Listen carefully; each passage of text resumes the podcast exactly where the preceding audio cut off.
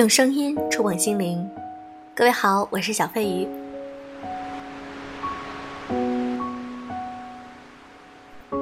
问你个问题：你曾经有没有被人嫌弃过？当时你是怎样的感受呢？今天我想和大家分享一篇文章，来自于作者从飞从。被嫌弃为什么会难以接受？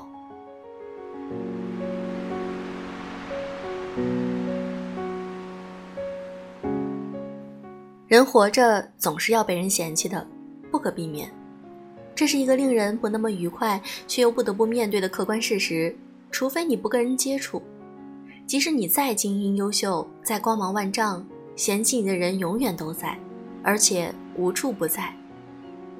在遥远处，在不远处，在你的身边，不同的人都会对你有嫌弃，像下雨和太阳一样，无论你到哪个城市，在哪个季节。只要时间一长，你都无法避免。幸运的是，上帝在创造人的时候赋予了人一定的免疫力，可以让人从容的应对被嫌弃。可问题就是，为什么有的人对有的人嫌弃如此难以接受呢？有的人对被嫌弃免疫力比较低，一个陌生人一个小嫌弃能让自己难受很久；有的人对被嫌弃免疫力比较高。被最亲近的人嫌弃的时候，表情都不带变化的。一个人被嫌弃的时候，所能体验到的受伤是两个因素共同决定的：一、被嫌弃的强度，越是亲近的人嫌弃，强度越大；越是贴近事实的嫌弃，强度越大；越是情绪浓的嫌弃，强度越大。二、对嫌弃的承受力。如果你能够屏蔽、过滤、转化一部分嫌弃，你的承受力就会比较高；如果你放大、泛化嫌弃，你对嫌弃的承受力就会比较小。第一个因素是别人的问题，没办法；第二个因素则是自己的问题了。今天想讨论的就是第二个，在对方嫌弃的强度不可改变的情况下，为何及如何有不同的反应呢？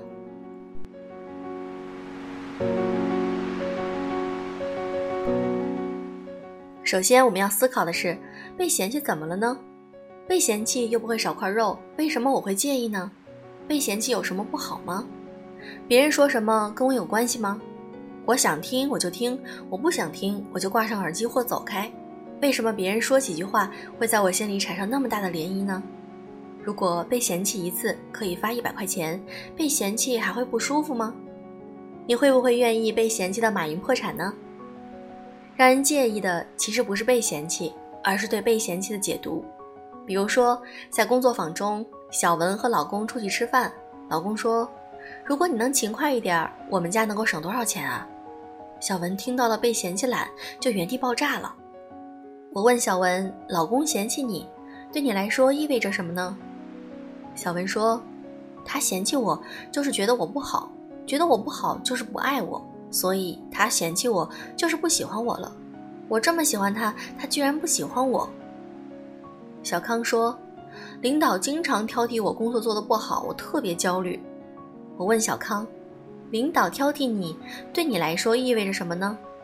小康说：“他挑剔我没做好，就是我能力不行，就是我不好，我可能就会被开除，我就没工作了。”我们介意的不是被嫌弃。而是我不好，我不被爱和我会抛弃的联想。当你把被嫌弃解读为我不好的时候，你就难受了。被嫌弃就是我不好，我不好就是不被喜欢，会被抛弃。听起来耳熟能详，理所当然，但事实是这样的吗？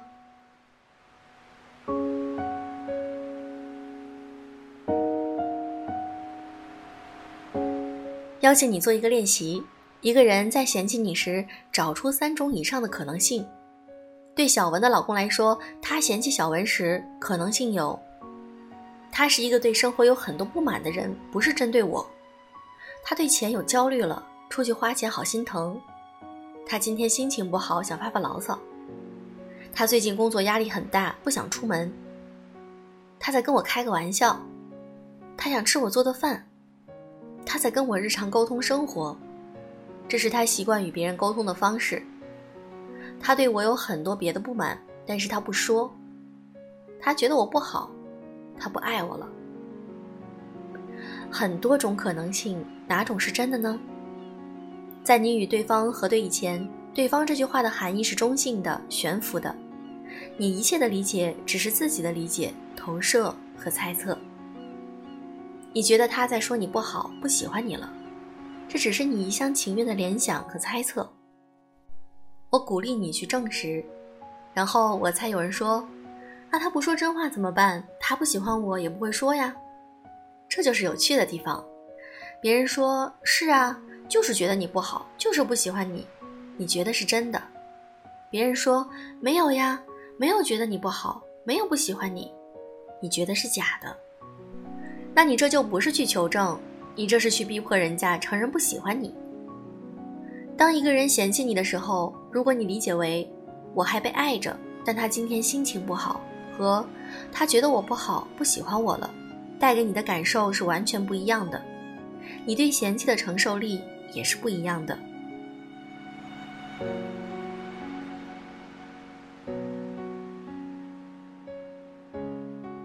假设很不幸，第一步确认了是真的，他是在针对你，觉得你没做好。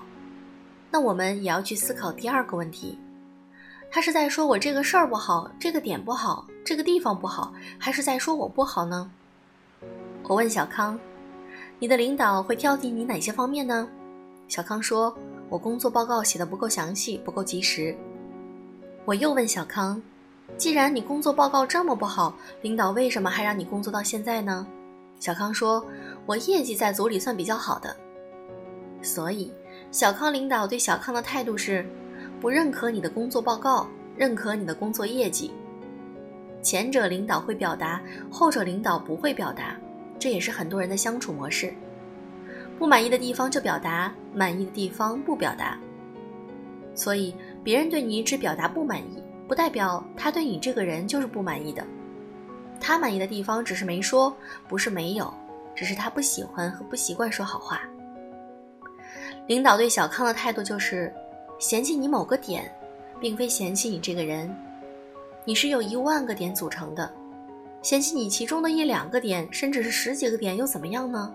你还有九千九百个以上的点不被嫌弃呀？你怎么会娇贵到几个点都被嫌弃不起了呢？对于小文来说，老公嫌弃你懒，但即使如此，老公还离不开你。这说明你的美貌、你的善良、你的魅力、你的能力等等九千九百九十九个点，足以让他满意到离不开，让他嫌弃下懒怎么了？被嫌弃只能说明你是个不完美的人，而且是在他眼里你是个不完美的人，不能说明你是个不好的人了。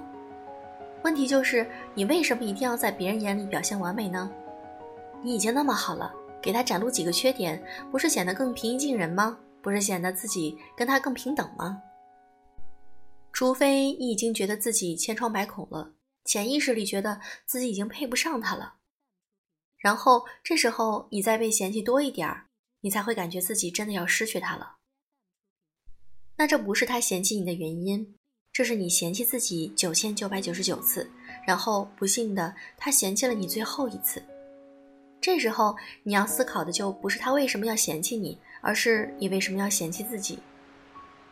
一个很常见的对话片段就是，你表达完自己的一个意见，说对方某个点不够好的时候，然后对方经典反驳就是，在你眼里我就没一点好吗？你看不到我一点好吗？然后弄得你莫名其妙。本来只是想说这个事儿，他却听出了自己哪里都不好，觉得你否定了他的全部，好像你在说他整个人都不好一样。这就是被嫌弃者的第一个泛化。你说我一个地方不好，就是在说我这个人不好。你说我一个不好，我所有的其他好都瞬间消失，成为全部不好。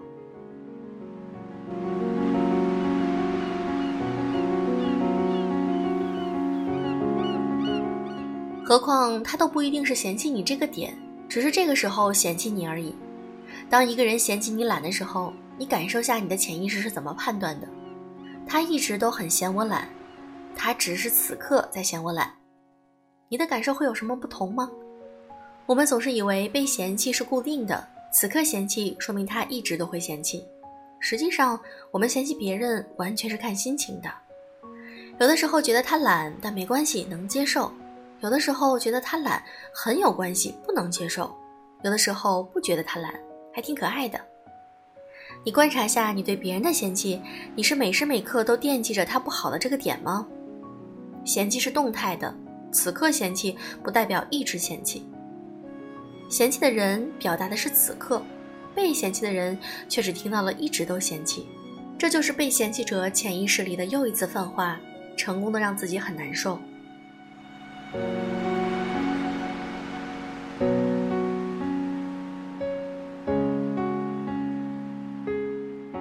当一个人被嫌弃的时候，他只是被嫌弃了而已。然而他的内心世界通过三个加工，让自己更难受了：一，他嫌弃我就是在说我不好，就是不喜欢我；二。他不是在说这个事儿、这个点，他是在说我这个人不好。三，他此刻说我不好，就是永远都觉得我不好。怎么做可以让你在被嫌弃的时候感受好一点呢？当你被嫌弃的时候，一，不要解读为他在说我不好，而是解读为他今天心情不好，需要被安慰。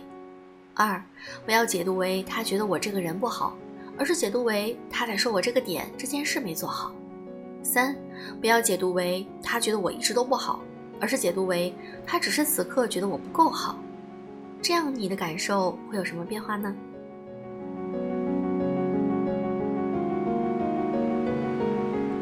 遗憾的是，这样的解读可能会让你有种说不出的别扭，会让你有各种理由抗拒，因为这对你来说是不熟悉的，因为你的潜意识里有一种需求。我就是想证明自己不够好，所以我才把别人的话往我不够好的方向解读，解读为我不够好，虽然难受，但潜意识里有个巨大的好处，符合从小到大某些人给你设定的人设，对得起无数次他们给你你不够好的催眠。但你依然要知道，别人对你只表达不满意，不代表他对你这个人就是不满意的。